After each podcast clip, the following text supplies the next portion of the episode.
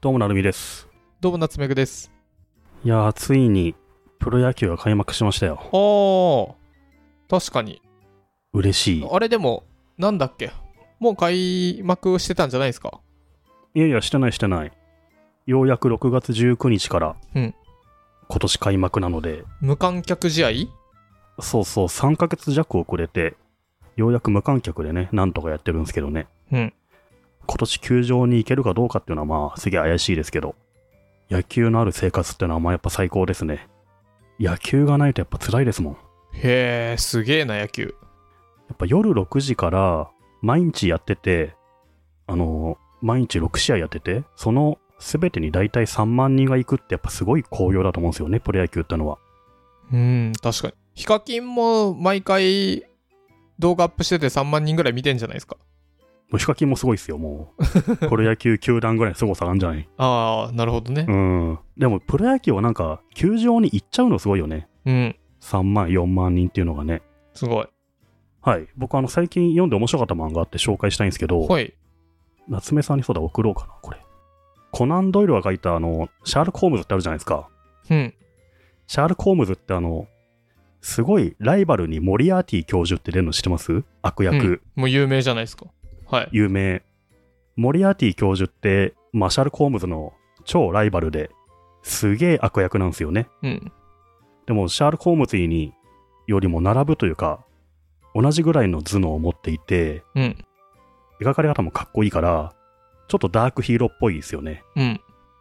例えば、ハンニバルのレクター教授みたいな、悪役だけどめちゃめちゃクールみたいな、そういうイメージがすげえあって、バットマンの悪役のあの、あんな感じで悪役だけどすげえ憧れるヒーロー的な描かれ方してて、いろんなところに出てくるんですけど、モリアーティ教授って。うん今、ジャンプスクエアで連載してる、幽国のモリアーティっていう漫画がすげえ面白いんですよ。ほう。これ、モリアーティ教授側が主人公になってる漫画で、え、ちょっと面白そう。うん。幽国っていうのは国を憂うって意味ですね。はい。なのでこれ、どういう話かっていうと、このイギリスが舞台なんで、イギリスの政治、貴族と平民がその差別社会になった、その国の成り立ちを憂うモリアーティが世の中を良くしようとして犯罪を犯していくっていうストーリーなんですよ。で、敵役としてシャール・コームズ出てくるんですよ。で、モリアーティが国を良くするためにいろんな犯罪を犯すのをシャール・コームズが巻き込んでストーリー進んでいって、これがめちゃめちゃ面白いんですよね。へえ、ちょっと面白そうす。げえよくできてる漫画で。うん、設定がめちゃめちゃいい。いこれ、シャーロック・ホームズ知ってる人じゃないと面白くないですかや、知らなくても全然大丈夫だね。へえ、犯罪者が主人公なんだけど、その犯罪は世の中のためにやっている、まあ、義族みたいなもので、うん、それを捕まえるために一応シャルコームズも出てくるんだけど、うん。一部協力したりしながら、なんだろうね、そういうサスペンス的な内容になってて、うん、これ読み出すと結構止まんないんですよ。めっちゃおすすめ。特に、まあ、シャール・コームズの原作の小説とか読んでると、さらにハマるかもしんないね。うんで。も読んでなくてもね、全然これは通じる内容だし、あとで夏目さんに Kindle のお金を送ってでも読んでほしい本だね、これは。へえ、なんだっけ、モリアーティ。君を確実に破滅させることができるならば、公共の利益のために僕は喜んで死を受け入れよう。ホームズのがモリアーティに対して言った言葉ですね。うん。これは名言と言われてまして、なんで名言と言われてて、僕が、あの、今、パッてそういえばってなったかというと、これコナンが言ってたんですよ。工藤新一が。シャーロック・ホームズの好きなセリフがこれだっつって。コナン出てきたんだ。そうそあのシャール・コームズっていろんな実写化とかされるじゃないですか。うん映画化とか。そこでも確率に出てくるんですよね、モリアーティ教授ってのは。最後の悪役として。でも初めてこういう主役として出てきてるのがすげえ面白いんですよねう。。ホームズね、僕昔めっちゃ好きだったな。これ、なんだっけ。土がついてたから、あの、それってホームズみたいだね、みたいな。あのね、思い出した。何の話か。うん。ふくら P とクイズノックのねう、ん。会った時に僕が友達と一緒になんかわちゃわちゃして土がついててホームズかよみたいな話をしたらはいはい、はい。ふくら P はすぐに「あそれってあの一番最初にワトソンと会った時のアフガニスタンから来たはいはいはいですか?」っていはうところですよね ってふくら P は言って「あこの人はとても教養知識と教養があり解像度高く生きてる人だ」って思った。確かに、その土がついてるところからさ、あの、ワトソンとの出会いのシーンを思い浮かべるのがやっぱ、うんさすがだよね。で何がいいかというと僕はなんかホームズが土について言ってたなぐらいの、うーん。か解像度しかなくて友達とそれを分けけしてたらそれは第わ1かるわかる。第一巻うのん最初のこれですね、わかる。俺もその程度だもん。ホームズにああいうシーンってありがちだよねっていう程そうそう度でそう話すけどさ、あそれらはい第1巻のワトソンとの出会いのシーンだよねっていうところまで言うのは、すごいうん。結構ね、そういうホームズを一回読んであると、ああのシーンのパロディだなっていうシーンがたくさん出てくるから、なお面白いんだよね。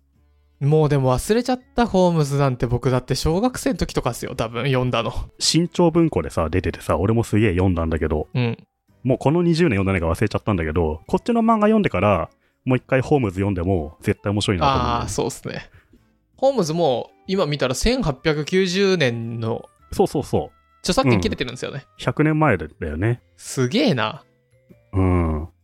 いや、でもこの夕刻のモリアーティは、そのホームズのパロディとか、ままあ、知識とかをうん、原作ファンがうなるような形で入れてくるし、かつ、あの、これ舞台がイギリスで、いろんなね、イギリス舞台の映画の話も取り入れてきてて、うん、結構いろんな作品見てる人は、あの映画の繋がってくるなみたいなのがちょっと分かって、結構これ奥深い作り方されてる気がするんだよね。うーんこれはちょっとネタバレなのから言えないけど、読んでくとにやりとするシーンがめちゃめちゃ多くてね、よくできてんなと思った。 Kindle ないじゃんあるよ。マジめちゃめちゃあるわ、Kindle。マジあったわうん。めちゃめちゃあるわめちゃめちゃあるよ。超おすすめですね。今ググってたらうん。モリアーティっててか名探偵コナンってココナンってそもそもコナンドイルだったりはいはい。江戸川コナンは江戸川乱歩とか、うん。もう元ネタがたくさんあるじゃないですかそうっすね。でモリアーティってねあのうん。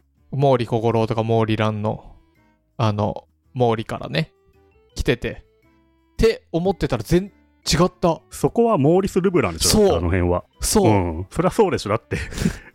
知っモてリアたーティの名前パロったやつが来ちゃったらさ、そいつ犯人になっちゃうじゃ ん。知ってた知ってたよ。今モーリー・ランは違うよ。あれはモーリス・ルブランでしょ。早く言うとモーリース・ランうん。知らなかったずーっとモリアーティだと思ってたいやいや、モーリー・コゴロとモーリー・ランがモリアーティから来ちゃったら、ちょっと関係性上おかしいじゃんだって。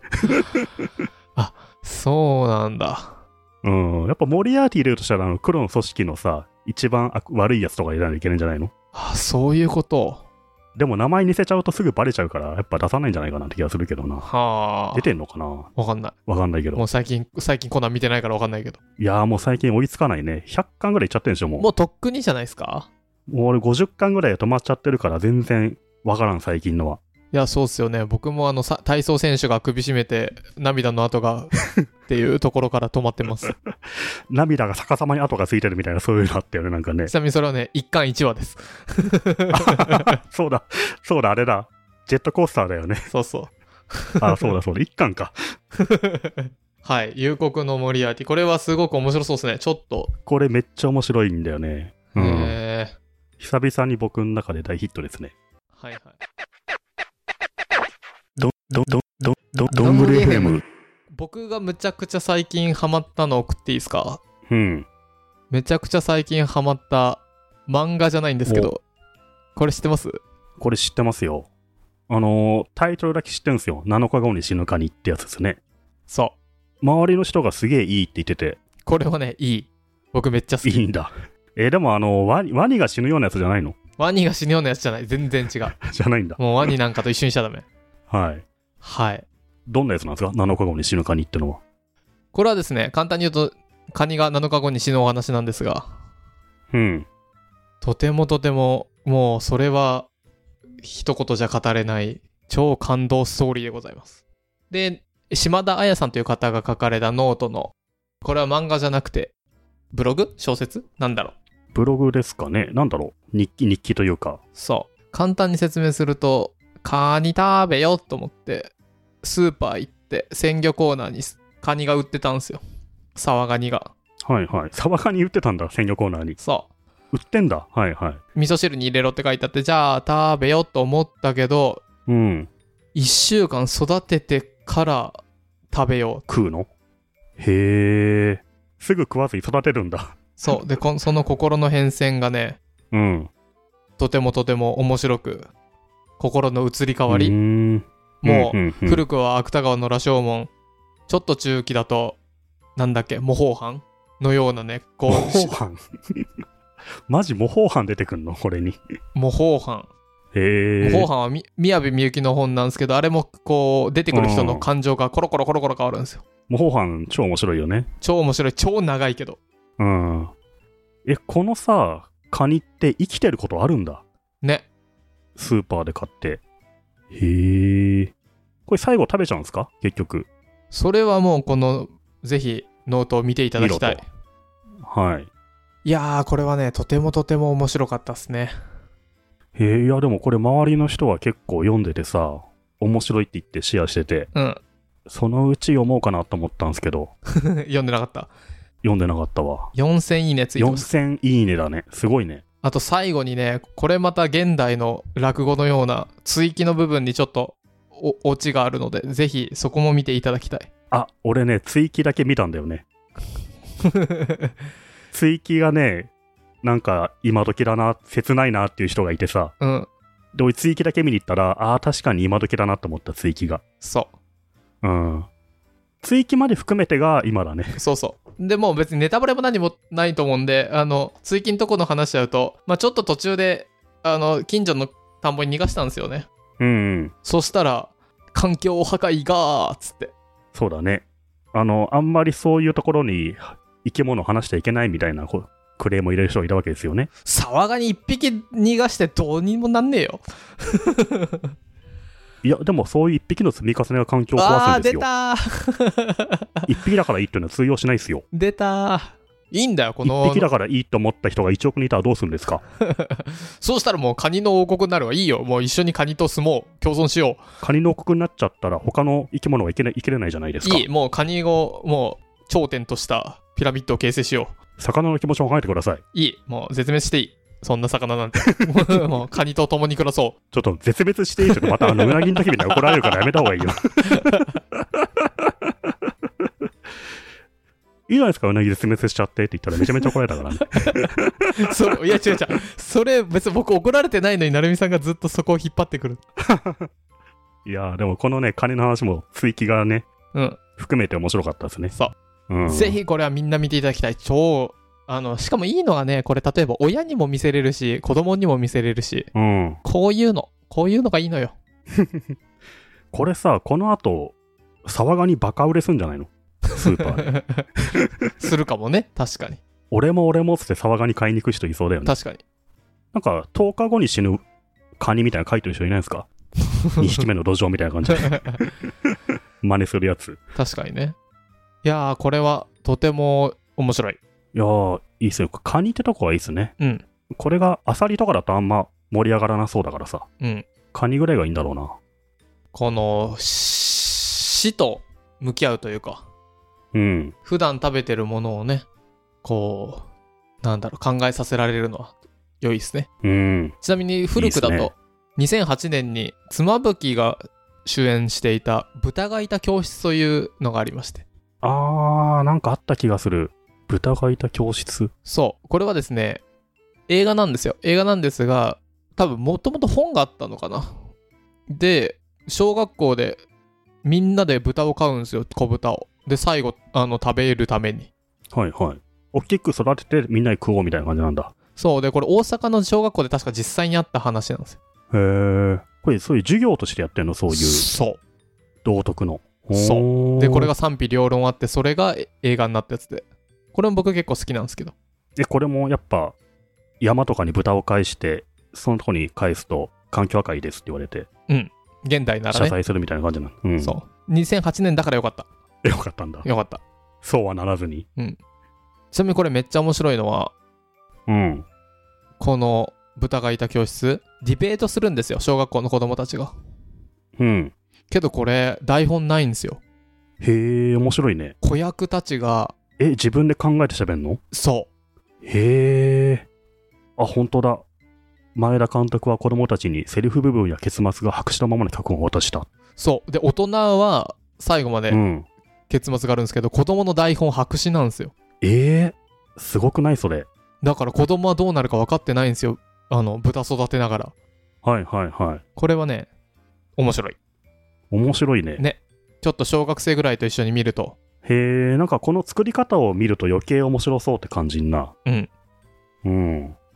はいなので僕が最近おすすめなのは7日後に死ぬ豚 でしたいや、豚がいた教室すげえ面白そう なのに、点数が3.2点っていうすげえ低い点数なのが気になるんですけ ど、なんでだろうね。なんででしょ うねね。カニと豚ちょっと気になるな、これな。うん。ははい。じゃあ、よかったら、カニと豚とモリアーティいぜひ読んでみるといいですは い、でね。ハッシュドングレーフ m でね感想とあとチャンネル登録よろしくお願いしますチャンネル登録、突然出てきたな。